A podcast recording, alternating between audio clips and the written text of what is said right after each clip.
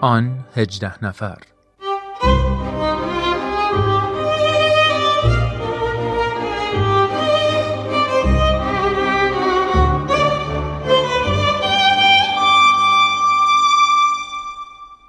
خانم ها آقایان شنوندگان عزیز روز شب شما خوش. خوش اومدید به چهارمین قسمت از مجموعه آن هجده نفر. برنامه که سعی می‌کنه به دیدگاه ها و نظرات حروف های بیشتر توجه بکنه و نزدیکتر بشه و شناختش رو نسبت به این مؤمنین اولیه حضرت باب کامل و کاملتر بکنه. من هومن عبدی هستم طبق روال جلسات گذشته در خدمت استاد خورسندی عزیز هستیم. از حضورتون دعوت می‌کنم که برنامه امروز رو بشنوید.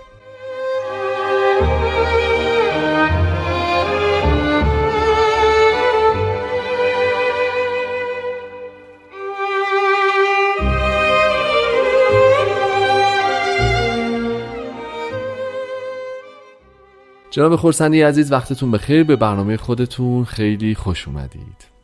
خیلی خوشحال هستم که در خدمت شما و عزیزان شنوندمون هستم.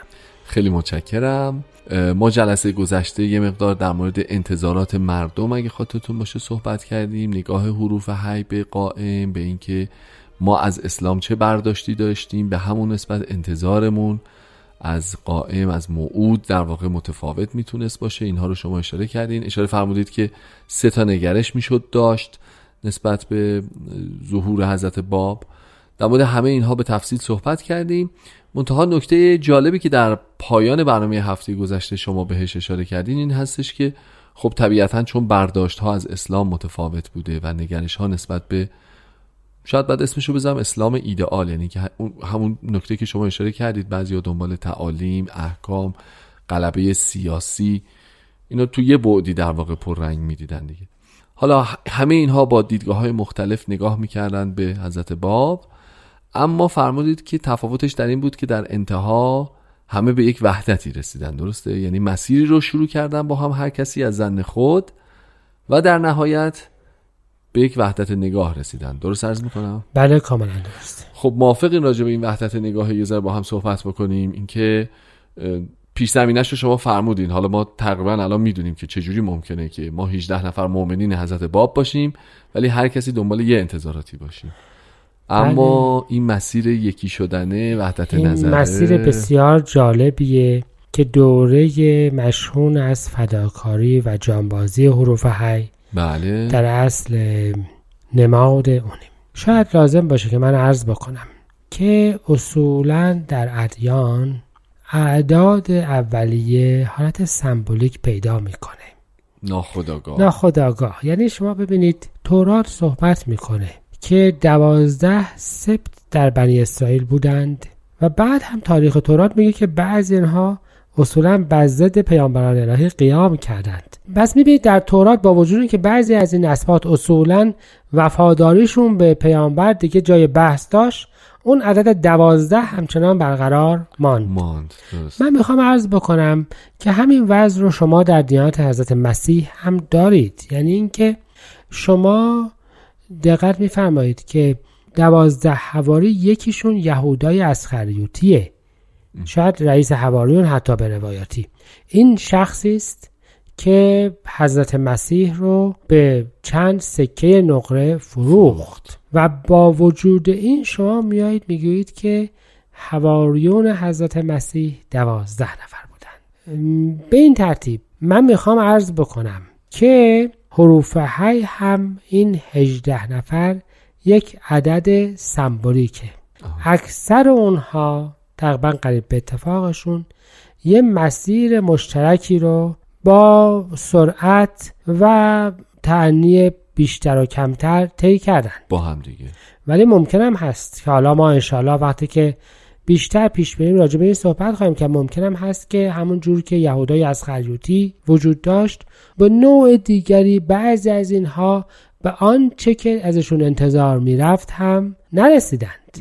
اما این عدد هجده موند, موند و سمبولیک به جای خودش باقی موند. پس می‌تونیم بگیم که اینها یک مسیر رو با هم شروع کردند. درست اون مسیر مهمترین وجهش عظیمترین مطلبش اینجا بود که همشون می‌خواستند که حقیقت رو بیابند و توان و شاید تعهد این رو داشتند که این حقیقت رو به هر قیمتی پاس بدارند و به اون وفادار باشند. تربیت دیانت بله. تربیت هیچ مکتبی بدون چنین شرطی امکان پذیر نیست. یعنی اینکه ما راجع به این صحبت می‌کنیم که خب حضرت باب این افراد رو از آن جایی که بودند به جاهای بسیار بالاتر رسوندند بله بله. و تفاوت‌های بنیادینی نه فقط در این افراد در کل هیئت اجتماع ایران ایجاد کردند بله.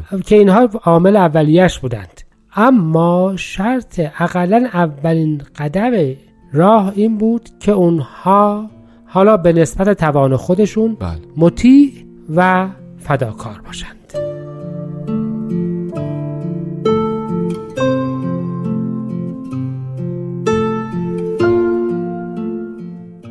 حضرت شوقی ربانی ولی امر دیانت بهایی می‌فرمایند این حروف بیانیه در الواح و آثار منزله به حروف اولیه منبعث از نقطه اولا و مکمن اسرار الهی و عیون ساریه از منبع فیض رحمانی موصوف و در قرآن مجید به بیان و جاء ربک والملک صفا صفا منعوت گردیدند.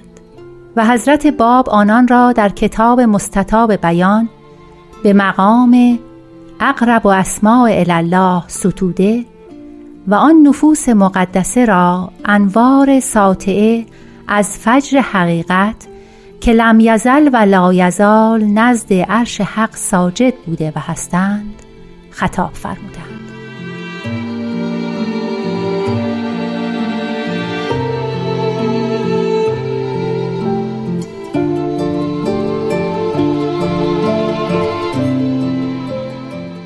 خب دوستان عزیز همچنان با برنامه آن 18 نفر همراه هستید. جناب خورسندی الان اشاره فرمودید که باید به این نتیجه برسیم که این افراد که حالا به فرموده شما عددشون ممکنه یک عدد سمبولیک باقی بمونه تا آخر باید مطیع و فداکار باشن. من می‌خوام ببینم این بایده از کجا میاد؟ این, فرمول کی می‌ذاره؟ کی تعیین می‌کنه که باید فداکار یا مطیع باشن؟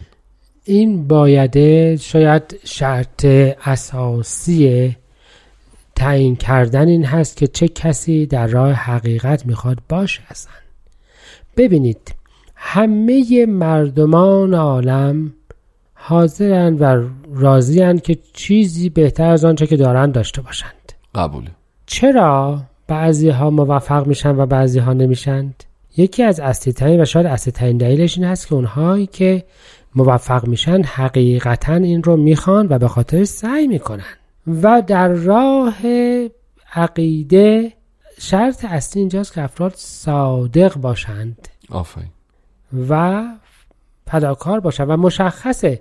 ببینید ما دفعه پیش راجع به این صحبت کردیم که اینها همه دنبال چی بودند؟ فهمی از دیانت که کسی هست که حقیقت را می‌داند و ما باید اون شخص را پیدا بکنیم.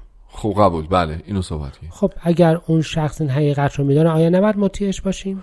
خب پس این در واقع یه خصلت ذاتیه. یعنی کسی تعهدی از اینها نگرفت که آقا شما الزاما باید. درست میگم؟ یعنی بله. ذات کشف این حقیقت میطلبه که بعدش بله. مطیع باشی فدا به حقیقت وفادار باشی. وفادار باشی. و مطیع اون شخصی باشی که مظهر حقیقت میدانی. درسته.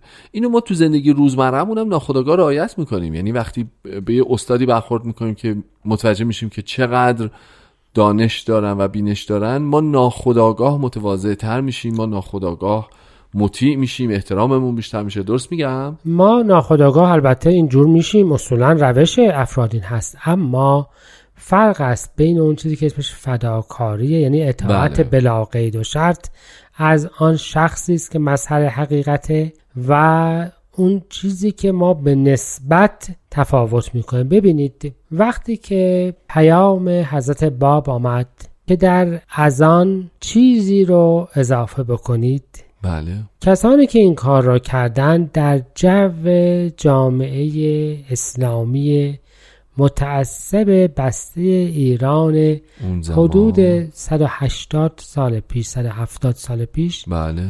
شجاعتی بینهایت لازم داشتند.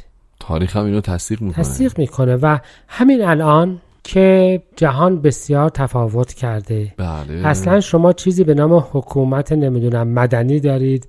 افراد قرار هستش که محاکمه بشن. خیلی قصه های. دیگه من فکر می‌کنم که به وجدان افراد میشه رجوع کرد که چند نفرشون جرأت می‌کنن مثلا در مراسم نماز جماعت قوم یا مشهد یا یه شهر مذهبی مثل اون بروند و اذانی دیگر رو بگویند و بیستند همونجا و عواقبش رو هم تحمل بکنن در حقیقت مطلب بسیار مهمیه. مهمیه. پس من ارزم اینجاست که شرطش هم وفاداری و جستجو بود هم اطاعت و ترکیب این دو بود که این افراد رو تبدیل کرد به آنچه که الان به عنوان مظهر تغییر و پیروان اولیه و اولین نهرهایی که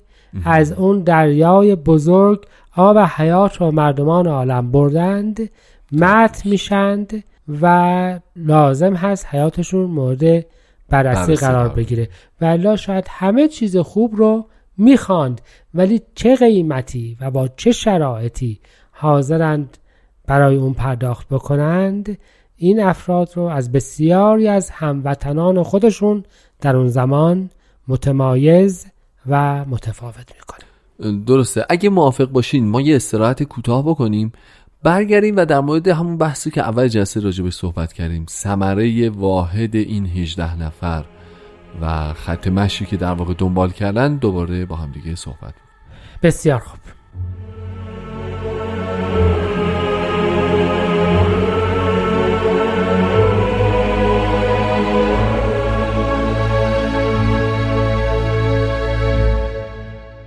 خب خسته نباشید همچنان مهمان برنامه آن 18 نفر هستید.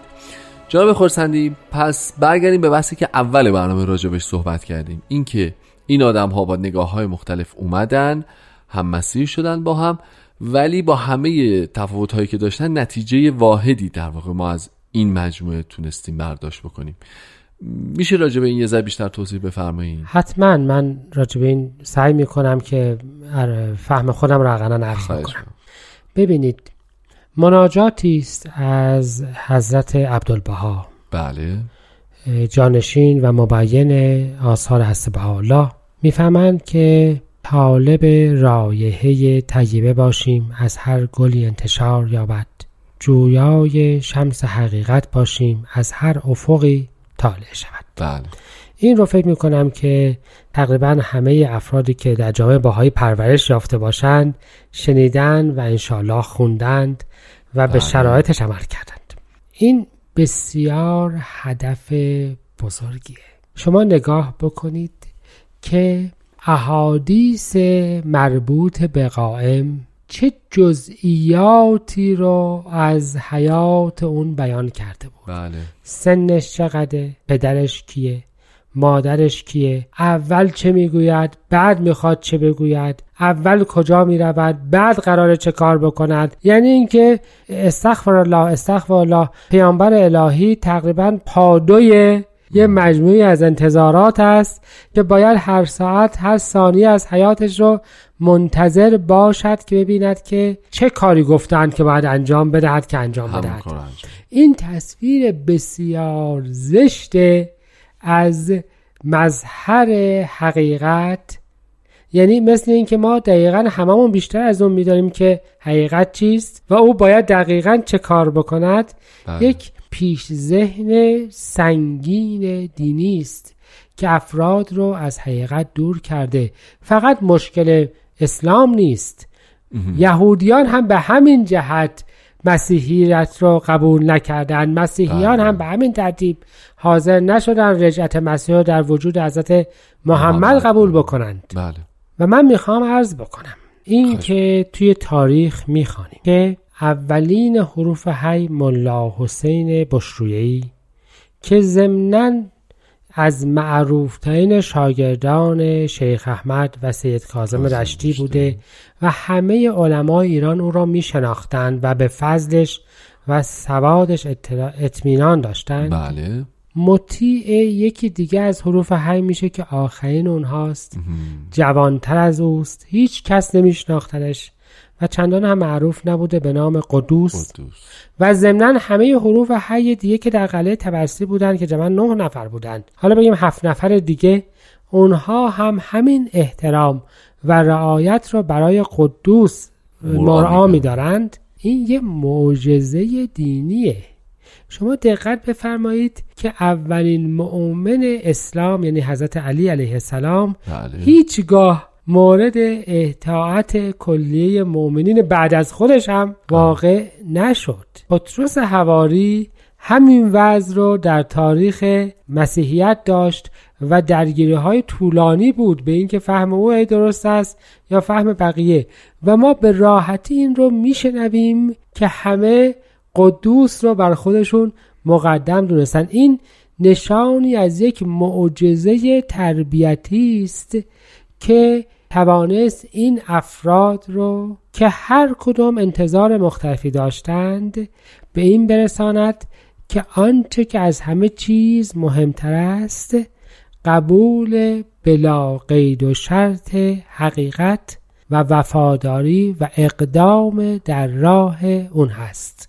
این ثمره اون تربیتی است که عرض کردم ممکن انتظاراتون متفاوت بوده. بله بله. ولی در نهایت به یک چیز به یک ثمره واحد ثمره رسید. واحد رسیدن این ثمره واحد پس شد ایمان فداکاری اطاعت و از همه مهمتر این ثمره واحد وفاداری بلا قید و شرط. به حقیقت است بله. بدون هیچ پیش شرطی برای اینکه اگر به این شکل باشد قبول می‌کنم یا اگر با اون ترتیب ظاهر بشود قبول می‌کنم خب خیلی ممنون آقای خورسندی عزیز.